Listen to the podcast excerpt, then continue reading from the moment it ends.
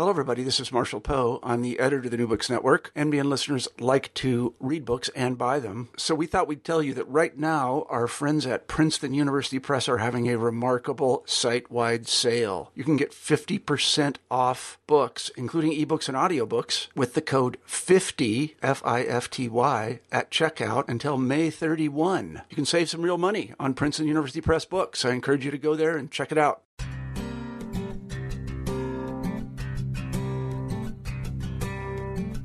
Psalms 120 through 134, designated the Songs of Ascents, form their own distinct collection within the Psalter. Who wrote these psalms and for what occasion? David Mitchell, a biblical scholar, musicologist, and Hebraist, is here to answer these questions.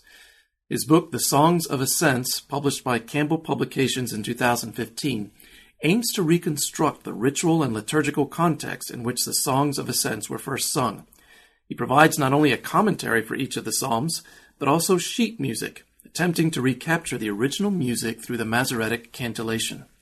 You're listening to New Books in Biblical Studies. I'm Michael Morales, your host. David C. Mitchell is Director of Music for Holy Trinity Pro Cathedral in Brussels. His publications include The Message of the Psalter, The Songs of Ascents, and Messiah ben Joseph, along with various papers and musical works. You can visit his website at www.brightmorningstar.org. David, welcome. Hello, good afternoon. David, give us a little background to your life and how you came to write this book, The Songs of Ascents. I'm Scottish. I grew up in Scotland. Um, I, I, I, um, I trained as a, a musician when I was young, but also I studied theology and when I finished my doctorate on the Psalms, I asked myself which way I had to go. And it seemed to me the answer was that uh, music ministry is an important thing. This was what I was seeing in the Psalms.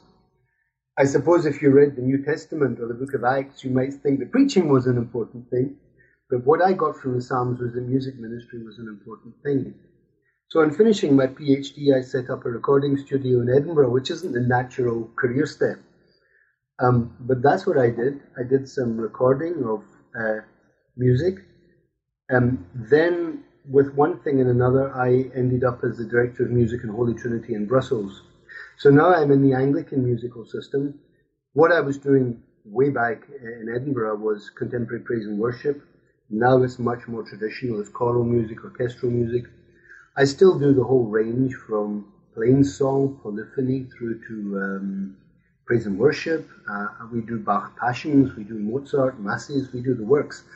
But um, there's also this other side to me, which is I write on the interface between music and theology and the theology of worship and the book of Psalms. In a sense, the book of Psalms is central to much of my thinking. David, orient us to the Psalms of Ascent as a collection within the book of Psalms. Why are they called Songs of Ascent? Well, the, the title Songs of Ascent, Shir is a double meaning. It refers, first of all, to pilgrims traveling up to Jerusalem for the Feast of Sukkot, but it refers, on the other hand, to a ritualized pilgrimage within the temple on the 15 steps that lead up to the Nicanor gate and the two processions reflect each one another. That the priests, uh, the Levites processing up the steps within the temple are mirroring the pilgrims coming up to the city outside. And so there's this double meaning to the ascents. There's also this old, standard old Hebrew word for steps. So these were sung, songs sung in the steps of the temple. So does this collection of psalms have a storyline? I think it does, yes. There's a pretty clear storyline. The opening psalm, you've got an Israelite living among hostile foreign neighbors, and he leaves for the city of God. And then in the first psalm, he's looking to the hills as he travels up toward Jerusalem. In the, the third psalm, um, he's entering the gates of Jerusalem with his fellow travelers. In the fourth psalm, he's turning his heart to worship at the temple. And then at the end, there's a series of Psalms where things begin to unwind, where they bless the priests, where they receive a blessing from the priests, where they, where they honor the king, and then the people leave. So there's that storyline. What happens in the middle is perhaps a little bit less clear, but I make some suggestions within the book. But a lot of it has to do with um, acknowledging the house of David and praying for the well being of Israel. Tell us about the composition of these Psalms. Who lies behind them? Well, the figures of David and Solomon lie behind them. Um, the keystone psalm, the central psalm, is Psalm 127, which is the pivot of the whole collection. And the central word of Psalm 127 is Yedido, which is his beloved. Whose beloved? Well, the beloved of the Lord. And of course, Yedid, Yedidyah was Solomon's name. It means the beloved of the Lord. And so Yedido or Yedidyah is Solomon.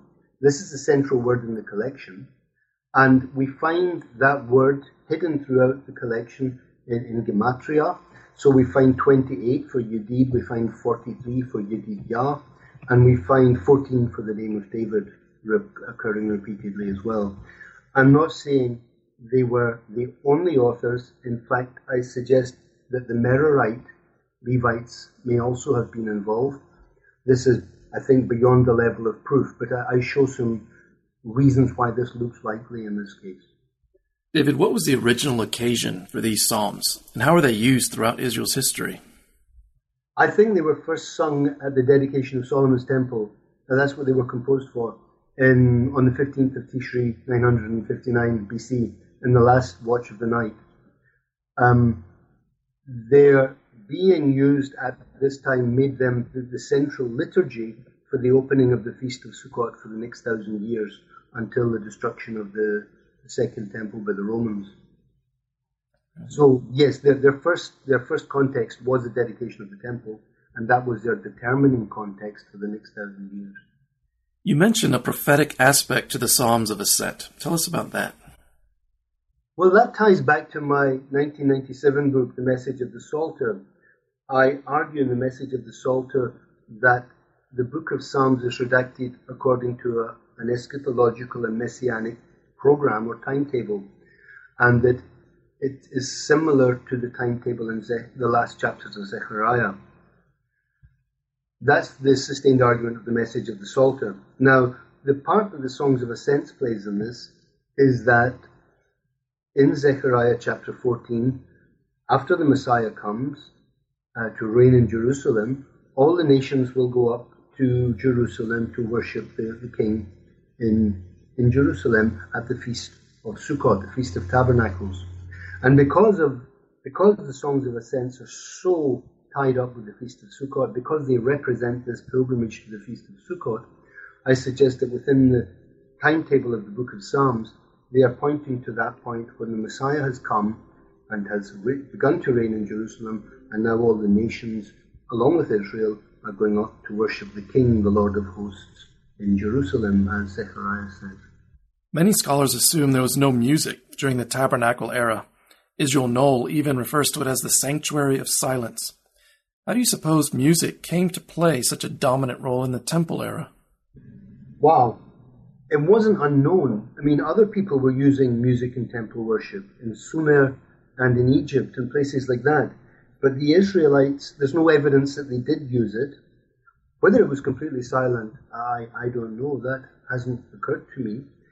But um, certainly there was no sustained regular ministry of music. But David instituted this thing. Now, it was something that seems to have grown up with Samuel and the Korahites, because we read about this at the beginning of the book of Samuel, about the priests and prophets with tambourines and timbrels and flutes and harps coming down from the, the, the high place um, at, at Gibeah.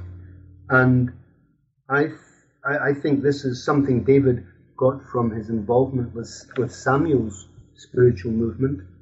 But I think he was he had a natural inclination to it himself. He was known to be a musician, and so I think he, with his own instinct and with what he learned from Samuel, he decided to make worship a regular part of Israel, the musical worship a regular part of Israelite worship. as was done in other parts of the of the East, and um, it had far-reaching consequences. It gave the Levites a new role. I'm sure the Levites would have been quite keen to adopt it, but um, th- I think that was what, what started it. Yes, I think David was was the key figure, but he took his initiative from Samuel. Uniquely, in your book, you reconstruct the original music of these psalms. How is that possible? Well, the music of the psalms is not lost. It's just mis. What is lost is the key. The the, the Masoretic codices, that is the Aleppo Codex and the Leningrad Codex, contain cantillation marks. And I have argued, and others have argued as well, that first of all, these marks are essentially musical, and secondly, that they are of great antiquity. Now, at the Society of Old Testament Studies conference in January, I argued that they're from a, te- a written, temple period written source. Since that is so, this is the written music of the temple song. What we have lost is the ability to decipher it. But great advances were made in this eh, in the 1970s by a French musicologist called Suzanne Haïk-Vantoura, and I have based my reconstructions to quite a large extent on her insights. Um, so there's more to come on that, but if your listeners want to know more now, there's a couple of articles on my website they can pick up and read it. And it says a bit more about it in the Songs of Ascent book too. So that's an introduction to the subject. David, before we let you go, tell us about another book you've published recently. It's called Messiah ben Joseph. That's right. Messiah ben Yosef is the slain Messiah of Rabbinic Judaism. He is Rabbinic Judaism's best kept secret, if you like. Um, he is a Messiah who comes from Galilee to die at the gates of Jerusalem for the sins of the world.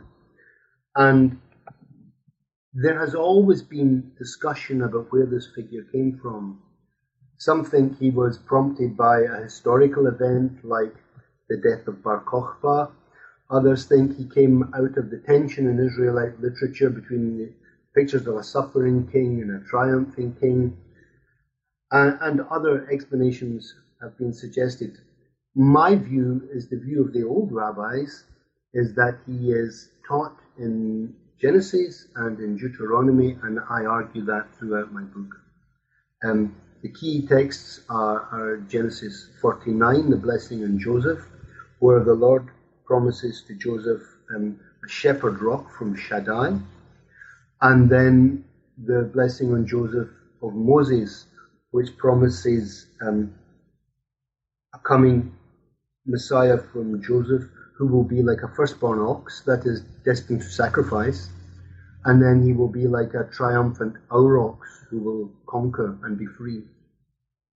So from Deuteronomy 33 7 on, the suffering, the sacrificial sufferings and death of the Messiah and his eventual triumph are foretold. Uh, and I, I, trace this through the prophets, through the, the Psalms, through the Pseudepigrapha, through the Dead Sea Scrolls, through the Targums and the Talmud and the homiletic Midrashim, the the exegetical midrashim, the apocalyptic midrashim, the medieval rabbis, the Zohar, the whole way up to modern times.